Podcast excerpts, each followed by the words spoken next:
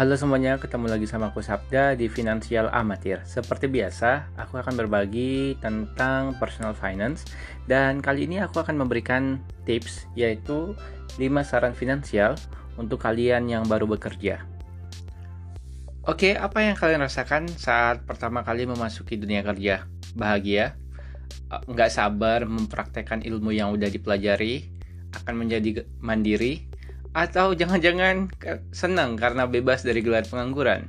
Well, saya ucapkan selamat untuk kalian yang berhasil memasuki dunia kerja, baik itu yang memulai sebagai karyawan atau pegawai, atau malah kalian ada yang merintis usaha sendiri. Saya ucapkan selamat.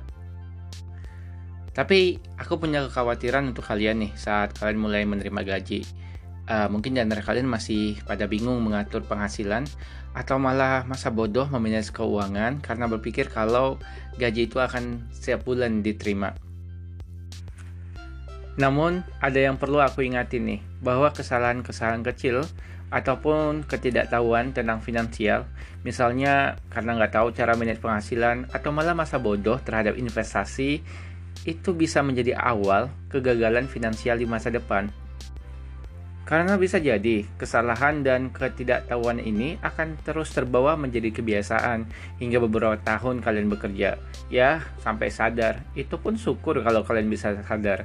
Gimana kalau enggak? Terus terbawa sepanjang masa kerja. Tapi khusus untuk gaji pertama nih, aku saranin kalian boleh habiskan, kalian boleh head on. Jadi aku itu teringat waktu pertama kali terima gaji, rasanya itu bangga yang aku lakukan pada saat itu adalah kasih ke orang tua, traktir keluarga. Aku juga beli gadget dan hal lainnya untuk ya dihabis-habiskan gitu aja. Tapi yang menjadi hmm, yang menjadi resiko adalah ketika efek gaji pertama ini diterapkan juga untuk gajian kedua, tiga, empat, dan seterusnya. Karena nggak mampu mengontrol diri, karena bingung nggak tahu cara mengaturnya, ya balik lagi atau mungkin karena sikap masa bodoh. Pada akhirnya setelah sekian lama bekerja, udah punya apa? Isi rekening cuma lewat aja. Investasi nggak ada, asuransi, ah sudahlah, dan tabungan nggak punya. Dari itu nih, aku akan membagikan 5 saran finansial buat kalian yang baru bekerja. Semoga tips ini bermanfaat dan bisa menjadi gambaran bagaimana uh, langkah dasar dalam memanage keuangan sebagai pekerja pemula.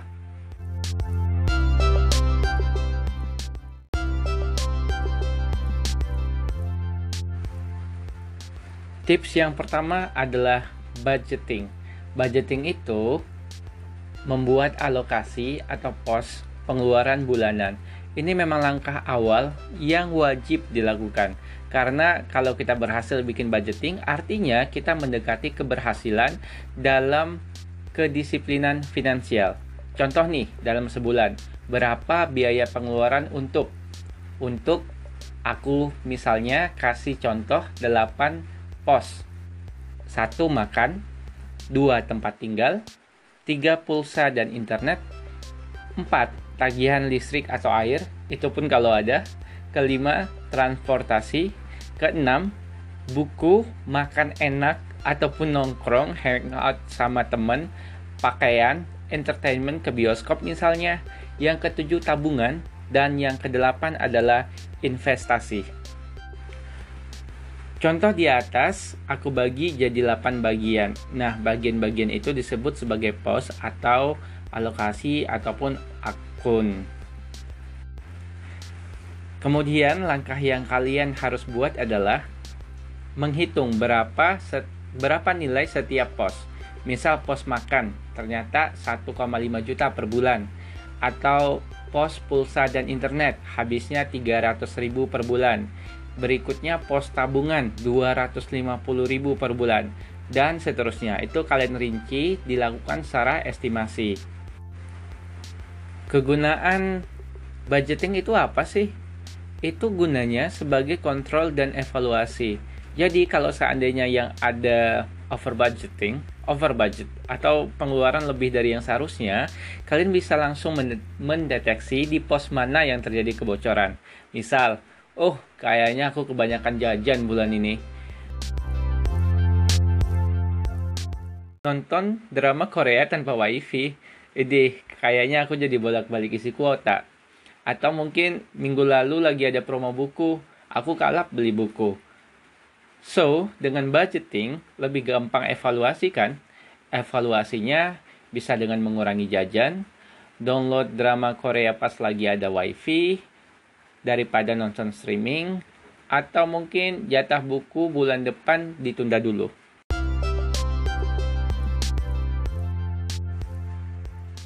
Saran nomor 2, 3, dan 4, tahu perbedaan antara tabungan, investasi, dan dana darurat, serta cara mengisinya. Iya, saran yang ini aku jadiin satu, meskipun begitu, ketiganya ini berbeda ya. Maka kita akan bahas satu-satu. Yang pertama soal tabungan. Tabungan itu adalah sejumlah uang yang ditabung untuk uh, target finansial jangka pendek ataupun dana cadangan. Kalau aku sendiri, tabungan ini untuk kurang dari satu tahun. Jadi tadi kan aku bilang fungsinya untuk mendanai atau memenuhi tujuan jangka pendek. Contohnya nih misalnya tiba-tiba gadget rusak atau uh, udah mempersiapkan dana traveling tapi karena satu dan lain hal masih kurang nilainya. Nah, ini bisa kalian manfaatkan dengan tabungan. Kalian bisa ambil uangnya dari tabungan. Jumlahnya itu, besarannya itu nggak ada ketetapan. Kalian bisa bikin target sendiri. Kalau aku pribadi, target aku di tabungan itu nilainya 10 juta. Jadi kalau seandainya, misalnya ya, aku uh, butuh uh, gadget baru, smartphone, karena smartphone aku rusak. Jadi aku beli dengan harga 5 juta Nah, 10 juta dikurang 5 juta, sisanya kan 5 juta tuh. Itu aku isi lagi sampai nilainya 10 juta. Kalau udah nyampe di 10 juta, aku nggak akan menabung lagi. Jadi bisa dibilang sih menabung itu kayak mempersiapkan uh, terhadap sesuatu yang nggak terduga atau alokasi lain yang mungkin nggak cukup. Jadi kita ambil dari tabungan. Berikutnya adalah investasi. Investasi itu adalah menukarkan uang ke instrumen lain dengan harapan memberikan keuntungan atau profit di masa depan, biasanya di atas 2 tahun. Ada banyak jenis instrumen investasi yang bisa kalian lakukan. Bisa itu rumah, tanah, properti, atau mungkin sektor non-real seperti saham, reksadana, atau peer-to-peer lending. Kalau hmm, soal investasi, perlu aku tegasin nih kalau investasi ada juga yang sektor non real bisa dengan nominal yang kecil. Misalnya kayak emas nih. Emas itu udah bisa kalian beli dengan harga 500 rupiah. Tapi bentuknya memang belum fisik ya, masih tabungan emas. Atau ikut peer-to-peer lending yang ada platform yang mulai investasi 5000 rupiah. Ataupun saham atau reksadana mulai dari uh, eh, 100 ribu rupiah. Fungsi dari investasi ini macam-macam tergantung tujuan seseorang. Misalnya ada yang untuk dana pensiun, persiapan hari tua, ataupun biaya pernikahan, DP rumah, dan seterusnya. Berikutnya adalah dana darurat.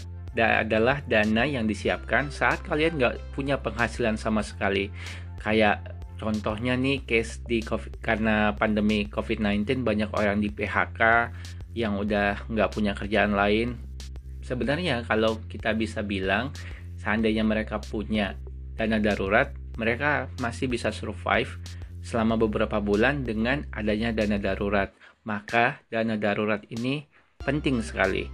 Fungsinya tadi kalau kita ngomongin soal fungsi ya, fungsi dana darurat dikhususkan untuk ketika nggak punya penghasilan sama sekali ya. Itu harus digarisbawahi. Karena banyak orang juga berpikir karena ini sifatnya dana darurat bisa aja untuk persiapan sakit misalnya maksudnya ketika sakit pakai dana darurat ataupun biaya melahirkan. Enggak ya itu enggak. Karena kalau di finansial sakit atau kecelakaan larinya ke asuransi. Kemudian untuk jumlahnya nilainya minimal tiga kali pengeluaran bulanan. Misalkan pengeluaran bulanan kalian itu 4 juta berarti kalau tiga kalinya 12 juta Seandainya kalian bisa menaikkan nominal dana darurat ini menjadi 6 atau 12, itu malah semakin baik. Gimana cara mengisi ketiga pos ini secara bersamaan? Nah, untuk tabungan investasi dan dana darurat ini penting ya dana darurat memang harus disiapin, investasi memang harus dilakukan, tabungan memang harus punya. Jadi saran yang sangat aku rekomendasikan adalah dengan mencicil setiap bulan. Misal kalian bagiin jatah tabungan sekian ratus ribu, investasi sekian ratus ribu, untuk dana darurat sekian ratus ribu, itu nggak apa-apa. Yang penting dicicil, diisi uh, pos ini sampai nominalnya terpenuhi khusus untuk tabungan dan dana darurat. Tapi kalau investasi tetap harus kalian lakukan selamanya.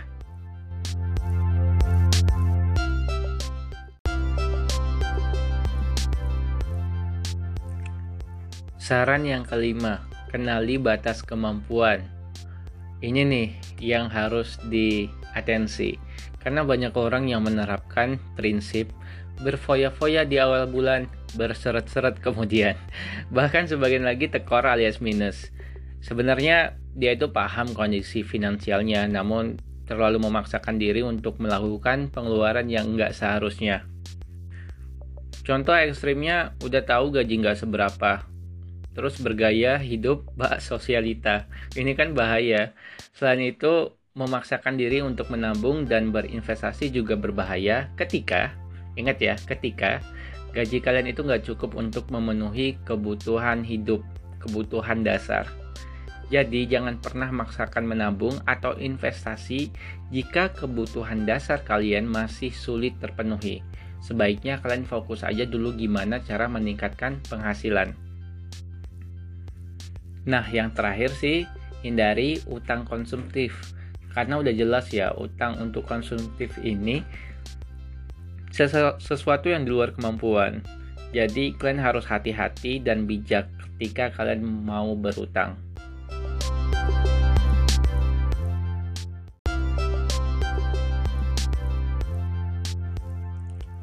Tipsnya itu aja kelima-limanya, tapi kalian sadar nggak sih, di saran finansial ini aku nggak sebutin kata berhemat. Kenapa? Karena di kamusku itu nggak ada istilah berhemat. Yang ada hanyalah mengubah nilai pos budgeting. Misalnya gini, mengubah pos pulsa internet yang semulanya 250.000 jadi 150.000. Jadi itu gimana caranya? Internet aku itu cuma 150.000 pokoknya. Nggak boleh lebih. Misalnya aku bisa uh, ngakali kalau mau tidur itu matikan data atau ngurangi streaming YouTube atau manfaatkan wifi sebaik-baiknya.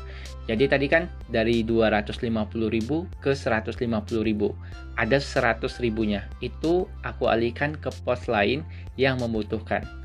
Kenapa sih kadang-kadang kita harus mengubah pos budgeting? Karena kita nggak tahu, terkadang prioritas itu berubah seiring munculnya target finansial yang baru. Jadi aku tegaskan sekali lagi, di kamusku itu nggak ada kata berhemat, yang ada adalah mengubah nilai pos.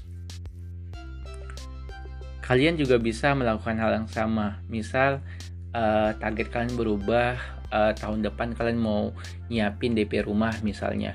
Ya udah, berarti ada pos lain yang harus kalian kurangi, misalnya investasinya kalian kurangi, atau cicilan dana daruratnya dikurangi, dialihkan ke pos untuk DP rumah. Itu nggak apa-apa.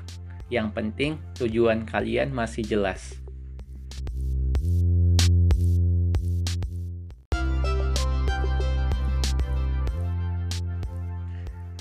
Oke, kayaknya itu aja saran 5 saran finansial untuk kalian yang baru memasuk ke dunia kerja.